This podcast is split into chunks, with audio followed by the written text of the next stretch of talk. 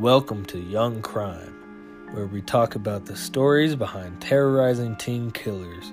I'm Brad Garrison. Before I dive into this spooky story, I'd like to thank our sponsor, Tegerty Farms. From Tegerty Farms, made with a little Colorado Tegerty. Alright. The following is based on a true story. A long time ago, there was a young man named Adnan Syed. On a gloomy full moon night, he decided to go on top of a mountain to overlook the city and clear his mind before school the next day.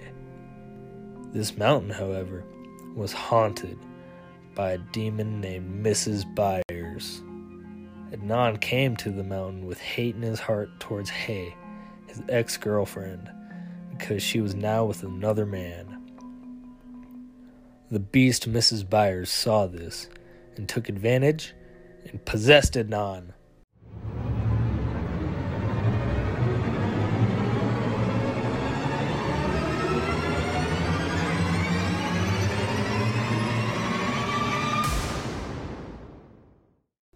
The next day at school, everything seemed fine for everyone else, except Adnan, who was in no control of his mind or his body.